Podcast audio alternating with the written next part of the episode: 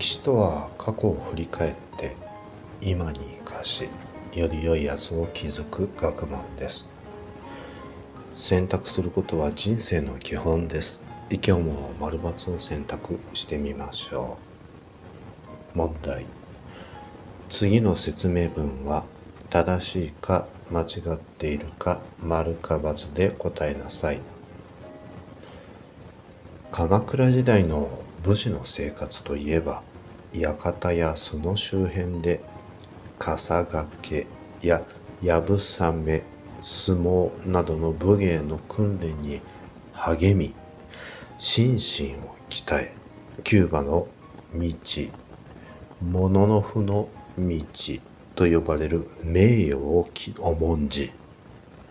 恥を嫌う武士らしい心構えが育った。そして武士の家は僧侶といわれる一族の長が中心となり、子、兄弟をまとめ団結し、分割相続をしながら領地を守って女子にも与えられた。したがって当時女性の持統も多く見られた。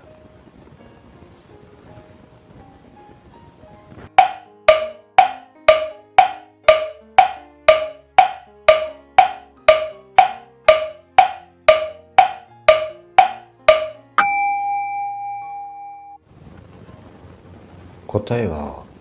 丸です。鎌倉時代の武士の生活といえば、館やその周辺で笠掛けや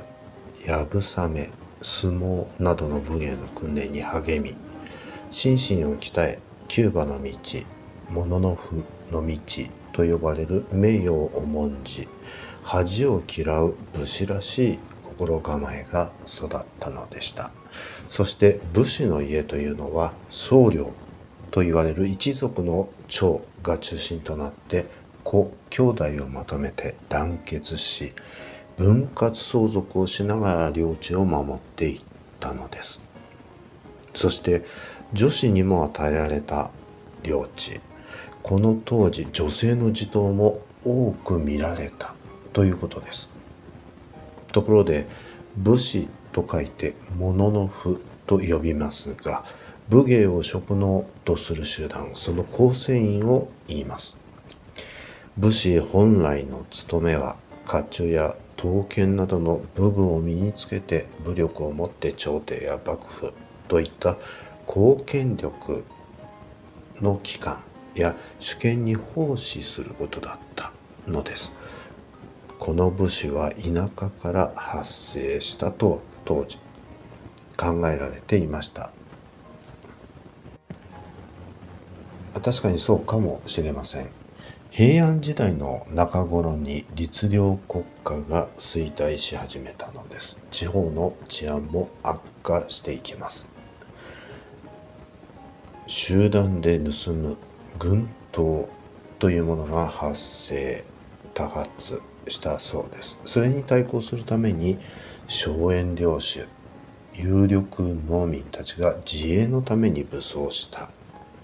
これが発展していったのが武士なのではないかと言われています。